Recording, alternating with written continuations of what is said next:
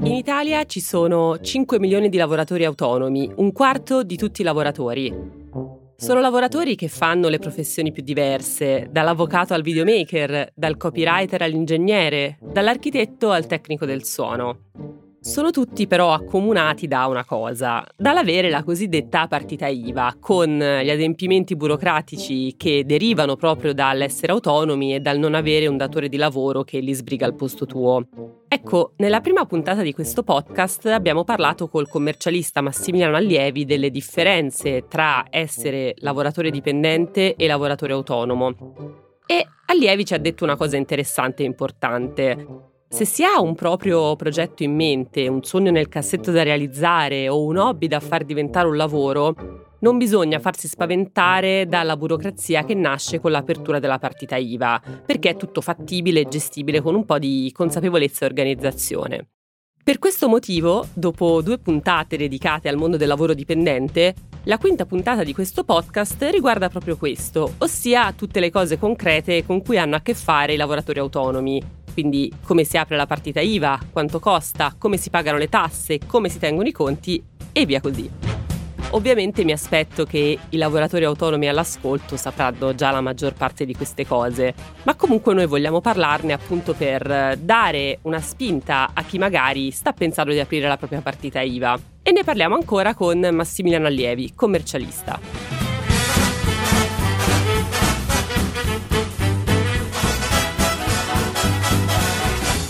Io sono Maria Sore Lisciandro, sono una giornalista del Post e questo è In Soldoni, il podcast di educazione finanziaria e sulle cose legate ai soldi del Post.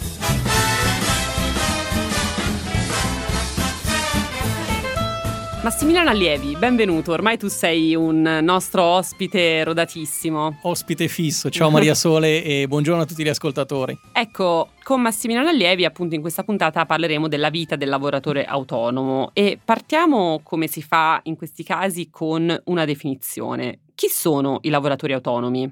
Beh, i lavoratori autonomi, come dice la parola stessa, sono lavoratori che lavorano, portano avanti la loro attività in autonomia, quindi non in modo subordinato, quindi con un vincolo di subordinazione, come invece avviene per il dipendente o altre categorie. E per lavoratore autonomo forse uno si immagina solo quelle che sono le professioni tipiche, quindi il commercialista, l'avvocato, l'ingegnere, ma in realtà ci sono migliaia di possibili lavoratori autonomi in ambiti completamente diversi, c'è, c'è l'addetto al suono, c'è il social media manager, c'è il consulente di intelligenza artificiale, ormai quindi ci sono professioni completamente diverse e la caratteristica è che una volta che uno diventa lavoratore autonomo si va a scegliere un codice ateco, quindi un codice identificativo dell'attività che si vuole fare, che identifica proprio quella tipologia di attività. Quindi se uno vuole fare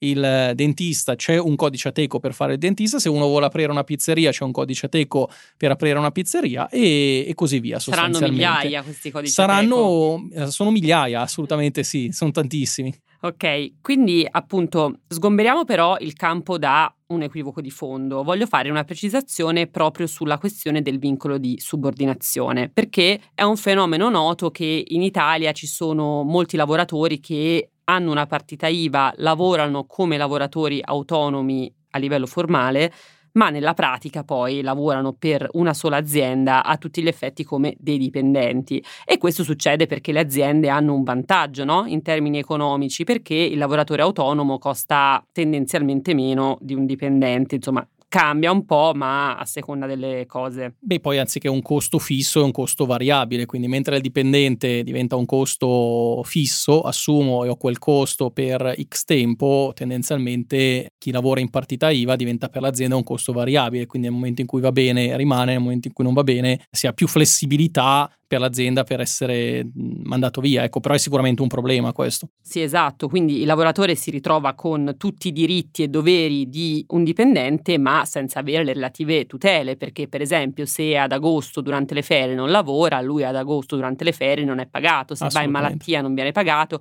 eccetera, eccetera. Quindi in questi casi diciamo che non rientra la definizione nella fattispecie specifica del lavoro autonomo, ma si tratta di quelle che in gergo un po' giornalistico forse, vengono chiamate le finte partite IVA. In questi casi, se si ritiene opportuno e se si è scomodi, diciamo, in questa situazione, si può valutare anche di andare da un avvocato del lavoro per capire se c'è un modo per risolvere la situazione o poi magari uno è liberissimo, insomma, di stare in questa situazione, ma appunto voglio che sia chiaro che non è quello il lavoro autonomo. Assolutamente sì, è un lavoro subordinato che viene mascherato erroneamente o comunque per trarre dei vantaggi che non sono legali da lavoratore autonomo e quindi è una situazione assolutamente da correggere. Esatto, quindi sgomberato il campo da questo equivoco, parliamo dei veri lavoratori autonomi, quindi arriviamo alle cose concrete per chi ha una partita IVA.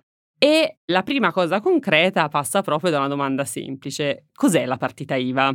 Eh, bella domanda. Tra l'altro è una delle domande più ricercate in ambito fiscale su Google e sui motori di ricerca. Quindi ecco, in tanti vedi. giustamente magari viene detto, eh, apri la partita IVA, ma che cos'è la partita IVA? È un numero di 11 cifre che va a identificare in maniera univoca un lavoratore autonomo o un imprenditore. Quindi da un punto di vista economico si dice, ok, quella partita IVA identifica quell'azienda, quel lavoratore, esattamente come avviene per il codice fiscale in ambito non eh, economico, quindi il codice fiscale eh, identifica in maniera univoca quella persona. Ecco, la partita IVA avviene lo stesso principio in ambito fiscale, ecco. Quindi fiscale per il lavoratore. Assolutamente sì. Ecco, è obbligatorio aprire la partita IVA se si vuole essere dei lavoratori autonomi?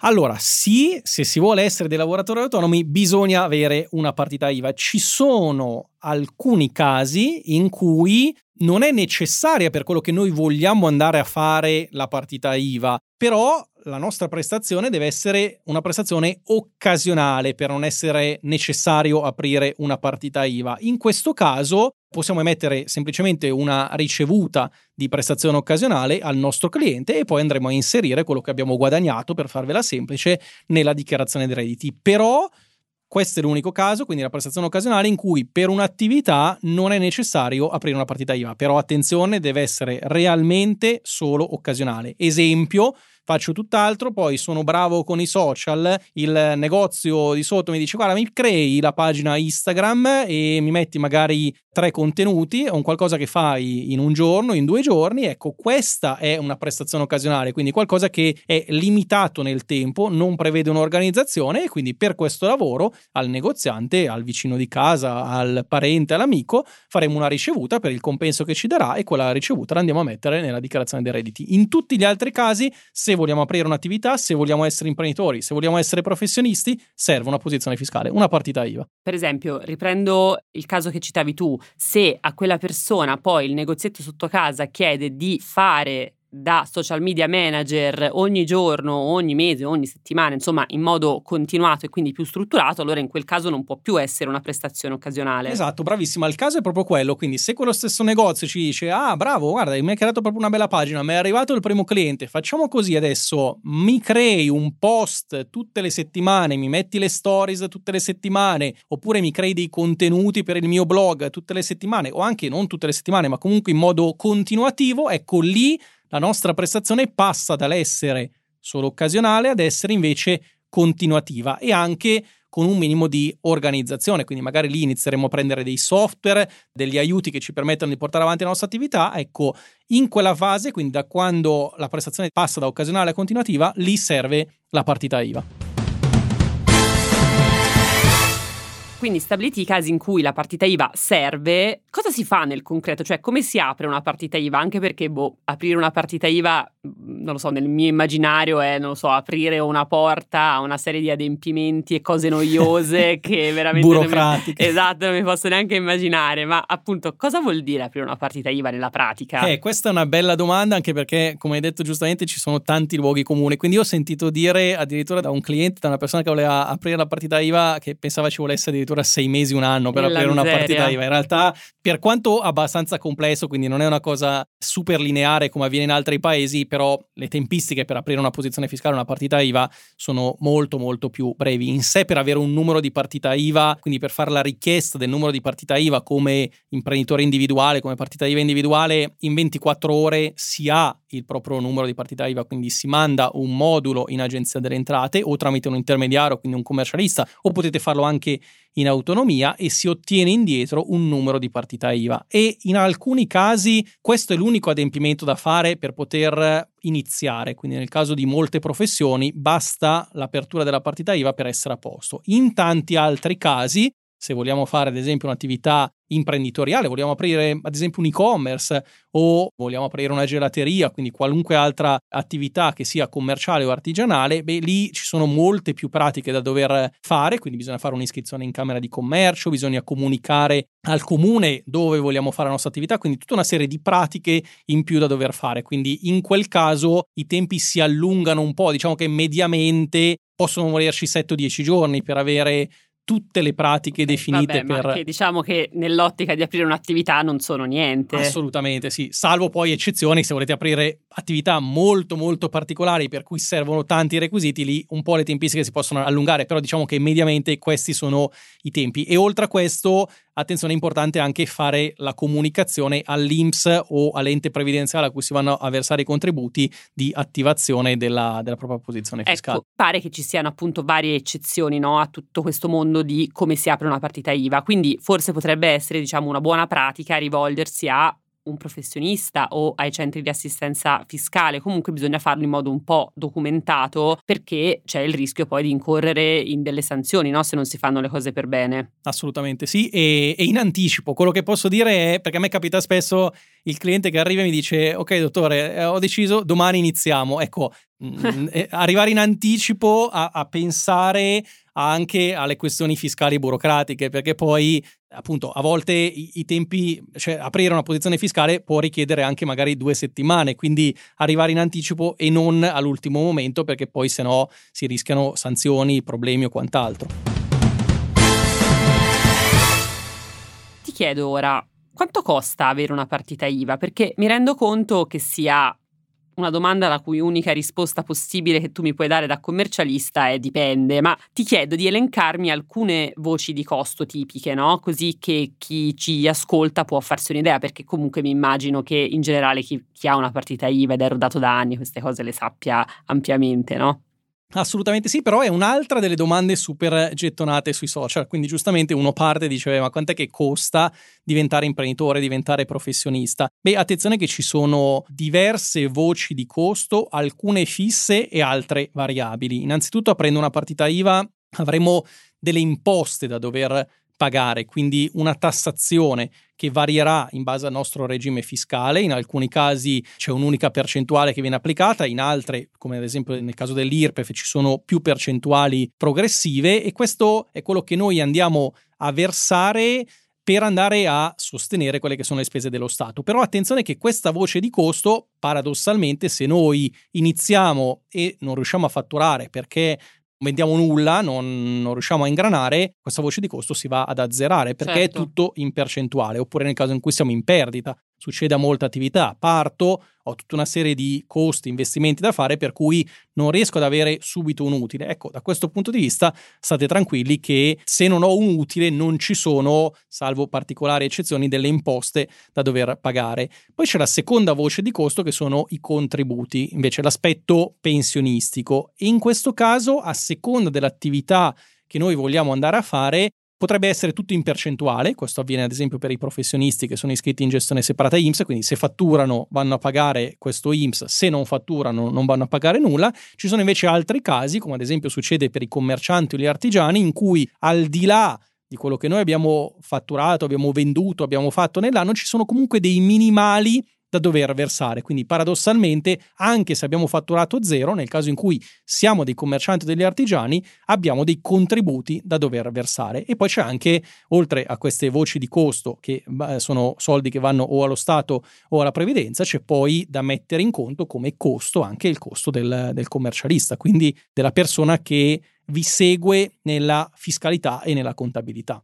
Però mi immagino appunto, posto che imposte e contributi sono una cosa, eh, diciamo, a parte, che è una cosa che si deve pagare, il commercialista si può scegliere no, se averlo o no. Anche qui immagino che poi il costo di avere un commercialista dipenda un po' anche da che cosa fa il commercialista per te, cioè se ti tiene banalmente in ordine le fatture avrà un costo, se invece ti è proprio da consulente, no? Quindi ti aiuta proprio nella progettazione della tua impresa, avrà un altro costo. Assolutamente sì, hai detto bene, nel senso che cioè, quello che mi piace dire è che è giusto, secondo me, soprattutto nella fase di avvio di attività, farsi fare magari più preventivi, avere più idee di costo del commercialista. Ci sta perché soprattutto all'inizio la liquidità è poca, i soldi sono pochi e quindi è giusto investirli cercando di risparmiare il più possibile. Però dall'altra parte state attenti che non state comprando una mela, una pera, state comprando un servizio, quello del commercialista, che può contenere al suo interno diversi aspetti, nel senso che cioè, potreste avere solo bisogno della contabilità e in questo caso c'è un determinato costo del commercialista, oppure potreste aver bisogno di una figura del commercialista che oltre alla tenuta della contabilità, alla dichiarazione dei redditi, vi faccia anche una consulenza, vi dia un aiuto costante, potreste aver bisogno, non so, di fare una call periodicamente con lui per capire se strategicamente state andando in direzione giusta, se è ancora la partita IVA più corretta da utilizzare quella o è meglio passare a una forma diversa. Quindi valutate il costo del commercialista in base ai servizi che voi avete bisogno dal commercialista. Se è solo registrazione di fatture ci sarà un determinato costo, se invece avete bisogno di una figura più a 360 gradi che vi dia assistenza, a me piace dire a volte il commercialista è un po' un compagno di viaggio diventa dell'imprenditore, che non vuol dire che si sostituisce all'imprenditore, sono due ruoli completamente diversi, però lo accompagna, lo può accompagnare nel suo viaggio della sua professione o della sua attività imprenditoriale. Ecco, è chiaro che in questo caso c'è un costo diverso, ma magari può essere non considerato come un costo, ma come un investimento per far crescere la propria attività anche perché è ovvio, l'abbiamo detto varie volte anche nella prima puntata di questo podcast, che ognuno può anche essere libero di fare le cose da solo, no? Cioè, certo ci vuole un po' di attitudine alla gestione delle cose burocratiche, attitudine ai numeri e quant'altro, però appunto la consapevolezza maggiore che deve avere il lavoratore autonomo per tutta la serie di cose che deve fare da solo può anche essere, diciamo, compensata dal fatto che accanto a un professionista ad aiutarlo. Poi non ci sono solamente i professionisti, ci sono anche i centri di assistenza fiscale che sono eh, i, i cosiddetti CAF che sono attivi su tutto il territorio, ci sono un sacco di servizi online quando si fa per esempio la fatturazione elettronica, ci sono tanti modi di tenere in ordine le cose, però ecco il commercialista è proprio un professionista che ti può seguire in vari modi. Esatto, scegliete sulla base di quello di cui avete bisogno, quindi prima di tutto focalizzate quello che è la vostra necessità, che può cambiare anche nel tempo. Magari uno può dire nel primo anno mi serve una determinata figura, poi una volta che sono rodato, una volta che ho capito, ho bisogno di un'altra figura. Quindi, a seconda della fase imprenditoriale o professionale in cui siete, valutate quello che avete bisogno e di conseguenza cercate la figura che possa essere più adatta alla vostra situazione. Una volta aperta la partita IVA, a prescindere che si usino i servizi di un commercialista o meno, si è pronti a quel punto per iniziare con la propria attività. E qui il lavoratore autonomo deve prendere confidenza con le cosiddette fatture, no? ossia quei documenti che il lavoratore emette e consegna ai suoi clienti e le fatture sono tipicamente appunto delle ricevute con cui il lavoratore dice quali servizi ha fatto e quanto deve essere pagato, ma in realtà è molto più complessa di come la sto dicendo io. Ci spieghi quindi bene cos'è la fattura, come è fatta e come fanno i lavoratori a emetterla? Perché comunque anche se un lavoratore autonomo si affida a un commercialista, questa è un'attività che è demandata a lui. Assolutamente. Allora, diciamo che negli ultimi anni, con l'avvento della fattura elettronica, si è un po' almeno uniformato questo mondo, nel senso che prima quando io ho iniziato le fatture, che poi non era un milione di anni fa, ma... Ecco, diciamolo, perché sennò... sennò sembra che abbia cent'anni, ma le fatture si facevano alcuni su carta, altri con Excel, altri con Word, alcuni eh, col blocchetto, cioè insomma ognuno aveva un suo modo di emettere le fatture, non c'era un unico formato di fatturazione e quindi era un po' all'inizio un casino, nel senso che il commercialista doveva riepilogare un po' tutto quello che era stato fatto e contabilizzarlo. Adesso invece è diverso, nel senso che hai ragione, l'imprenditore deve avere in questo caso un ruolo attivo perché può farlo il commercialista, ma tendenzialmente lo fa l'imprenditore. Ogni volta che si vende qualcosa bisogna o emettere una fattura o nel caso dei negozi emettere uno scontrino, in quel caso non lo può fare il commercialista ma lo deve fare direttamente l'imprenditore nel momento in cui effettua la vendita, ma in ogni caso bisogna certificare, andare ad annotare quello che è stato fatto e quindi bisogna certificare quello che si è venduto, quello che si è fatturato. Dall'altra parte l'imprenditore deve tenere anche bene attenzione al discorso costi, quindi ogni volta che va a comprare qualcosa che, ogni volta che acquista qualcosa che è inerente alla propria attività, deve farsi fare la fattura, quindi deve comunicare i suoi dati fiscali deve ricevere un documento che poi rientrerà nella sua contabilità e che verrà inserito tutto in dichiarazione dei redditi. Quindi ci deve essere un'attenzione particolare alla contabilità da parte dell'imprenditore o professionista, anche se poi la contabilità viene tenuta dal commercialista. Sì, sì non importa. Non ecco. importa. Ma senti, ci spieghi proprio nella pratica cioè, cosa c'è dentro la fattura? E poi ti sembreranno domande molto ingenue, no, no, ma, ma secondo sta me. una marea cioè, di dati. Eh, esatto. Ma e poi ci spieghi anche la fatturazione elettronica come funziona? Perché da un mondo fatto magari di pizzini e carta bollata, eh, arrivare a un mondo in cui è gestito tutto tramite piattaforme che gestiscono la fatturazione dei professionisti, insomma, è, è un mondo ben diverso, no? Anche poi in termini di tutta la questione legata all'evasione fiscale che la fatturazione elettronica ha in parte abolito. Beh, allora, innanzitutto nella fattura ci sono una marea di dati che probabilmente uno non ha neanche la consapevolezza di quanti dati siano inseriti in quella fattura. Innanzitutto ci sono i nostri dati, i nostri dati da imprenditore, da professionista che emettiamo la fattura, quindi il nostro numero di partita IVA, la nostra denominazione, il nostro indirizzo e quant'altro. I dati del nostro cliente, quindi della persona a cui noi stiamo vendendo un determinato prodotto o servizio. In alcuni casi non dobbiamo emettere la fattura, ma possiamo emettere uno scontrino, ad esempio se siamo un, un commerciante ristorante, abbiamo un negozio, ma se dobbiamo emettere la fattura dovremo indicare quelli che sono i dati del nostro cliente. Poi dovremo dare un numero di fattura, una data di fattura che vanno a identificare quando abbiamo fatto quella determinata vendita e poi dobbiamo anche mettere quello che si chiama l'oggetto della fattura, quindi descrivere che cosa stiamo vendendo. E anche questo è un aspetto che molti sottovalutano, cioè molti scrivono magari due righe veloci, ma attenzione che bisogna andare a identificare in maniera precisa quello che abbiamo venduto, sia che sia un prodotto, sia che sia un servizio. A me è capitato ogni tanto di vedere delle fatture, lavori di ristrutturazione, no? Che lavori sono stati fatti all'interno di quella fattura, bisogna andare a identificare in maniera precisa. E poi oltre a questi dati ci sono poi i dati numerici, quindi c'è l'importo che si chiama l'imponibile, c'è l'IVA in alcuni casi c'è il totale della fattura, quindi quello che deve essere pagato. Ecco, con la fattura elettronica tutti questi dati sono stati messi in un sistema comune per tutti, quindi la fattura viene fatta per tutti in un particolare formato che si chiama XML, viene inviata a un sistema di interscambio che è un cervellone dell'Agenzia delle Entrate che wow. analizza questa fattura e vede se tutto funziona, se tutto funziona, tutto è stato indicato correttamente, la invia al cliente. Questo ha un po' cambiato completamente eh, scenario, nel senso che appunto prima la fattura veniva fatta cartacea, veniva consegnata al cliente, quindi magari si perdeva, non si sapeva più dove, insomma potevano esserci dei casini. Adesso la fattura viene inviata elettronicamente, poi magari viene data anche la copia di cortesia al cliente, però quello che conta è che viene fatta in un determinato formato, uguale per tutti, e vengono inviate tutte a questo cervellone, quindi è, qualcosa di molto più uniforme. All'inizio c'era tanta paura sulla fattura elettronica, poi è stata presa bene eh, sia lato imprenditori professionisti sia lato anche consulenti, quindi dai certo. commercialisti. Perché comunque adesso è obbligatorio, no? È obbligatoria dal 1 gennaio 2024 anche tutti i forfettari devono fare fattura elettronica, mentre l'anno scorso nel 2023 c'erano alcuni eh, forfettari che invece erano ancora esonerati da questa fattura elettronica. Ecco, e tra l'altro la fatturazione elettronica per lo Stato è stata una figata, mettiamola così, perché ovviamente passando tutte queste fatture per l'Agenzia delle Entrate si ha un monitoraggio molto più preciso, eh, veloce, immediato dato di quello che succede in ambito economico. E tra l'altro si dice sempre l'Italia è indietro in tante cose, però sulla fattura elettronica siamo stati quasi i primi, quindi c'è tanta gente ancora in Europa, tanti stati che la fattura elettronica non ce l'hanno, quindi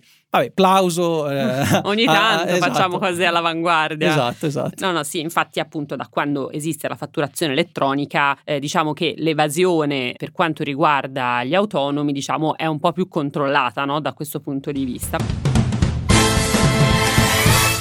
Ma andiamo avanti. Quindi nella quotidianità il lavoratore autonomo lavora, quindi fa le sue prestazioni, si cerca i clienti, fa tutte le sue cose, poi fa la fattura mh, col sistema di eh, fatturazione elettronica e poi incasserà il pagamento quando gli sarà dovuto, quindi a seconda degli accordi presi col cliente o subito o a 30, 60, 90 giorni, insomma, via così. E qui forse sta la delicatezza no, dell'essere autonomi, perché si riceve l'importo lordo e una parte di questo servirà poi a pagare le tasse e i contributi. Come funziona in pratica? L'abbiamo menzionato varie varie volte questo meccanismo, ma magari diciamolo proprio in modo completo e dritto. No, assolutamente. Poi è importante ripetere e ribadire perché è l'aspetto delicato del mondo delle partite IVA, quindi bisogna essere lungimiranti, bisogna dire ok ho incassato 1000 euro oggi dal mio negozio, dalla mia attività, e attenzione che questi 1000 euro non è che sono tutti miei, come ripeto avviene per il dipendente, il dipendente incassa il 27 o comunque un determinato giorno del mese il suo stipendio, Ed quello è, è suo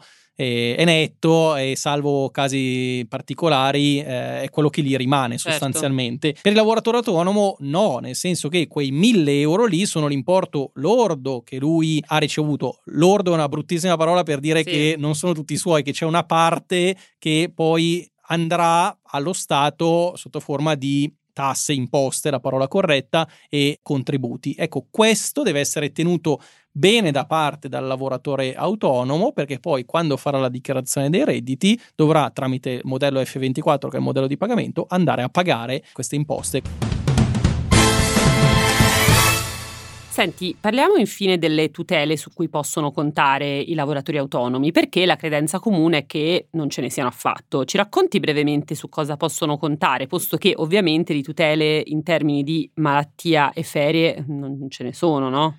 C'è molto meno, nel senso che su questo secondo me bisognerebbe lavorarci, nel senso che io vedo tanti giovani che vedono il mondo della partita IVA in modo più positivo rispetto a quello che si faceva in passato. In passato c'era un po' appunto questa paura della partita IVA, invece adesso tanti giovani vogliono portare avanti il loro progetto, la loro idea imprenditoriale, quindi questo è sicuramente positivo, però è chiaro che è innegabile che le tutele da questo punto di vista siano minori, anche se qualcosa comunque c'è che non tutti ad esempio conoscono, chi è in partita IVA, ad esempio c'è comunque la parte di maternità che non è sicuramente paragonabile a quella che ha il dipendente, però comunque c'è un'indennità di maternità anche per chi ha una, una, partita IVA, quindi fondamentalmente per fortuna anche la donna in partita IVA può stare a casa per un determinato periodo e riceve un'indennità per questo. E oltre a questo c'è anche una sorta di cassa integrazione, questa è stata una novità eh, degli ultimi tempi, che si chiama ISCRO, che è una sorta di cassa integrazione, anche qui non è assolutamente paragonabile a quella che è la cassa integrazione dedicata ai dipendenti, però anche qui c'è una sorta di indennità che viene data a coloro che sono in partita IVA e eh, per tutta una serie di motivi mh, hanno una, una, crisi, ecco, non hanno l- lo stesso volume d'affari, lo stesso fatturato, gli stessi numeri rispetto al passato. Qualcosina c'è, certo è che c'è molto molto da lavorare secondo me in questo senso. Ecco, queste cose è giusto appunto ricordarle perché è vero che il lavoratore autonomo deve fare tutto per sé, che se non lavora non fattura, quindi se è malato, se va in ferie non fattura, non lavora, non percepisce niente, però ecco, nei casi appunto eccezionali su un qualche tipo di supporto può contare. Siamo arrivati alla fine di questa puntata dedicata alle cose pratiche con cui devono avere a che fare i lavoratori autonomi. Sappiamo che appunto se siete già lavoratori autonomi gran parte di queste cose le sapete già, ma pensiamo che comunque queste informazioni di base possano essere utili per chi per esempio sta pensando di intraprendere un proprio progetto o chi è proprio all'inizio. Nel testo in descrizione troverete del materiale aggiuntivo per approfondire alcuni aspetti. Io ringrazio e saluto Massimiliano Allievi che ci ha spiegato bene come funzionano le cose per gli autonomi anche in questa puntata. Grazie a voi per l'ospitalità e in bocca al lupo a tutti e ringrazio voi ascoltatrici e ascoltatori per essere rimasti con noi fino alla fine. Ciao! Questo podcast ha l'obiettivo di chiarire e spiegare alcuni elementi che riguardano l'economia, la finanza, il mondo del lavoro e dei risparmi. È inteso solo a scopo informativo non promozionale o pubblicitario e in nessun modo va considerato come una consulenza sugli investimenti o un'offerta o una sollecitazione all'acquisto.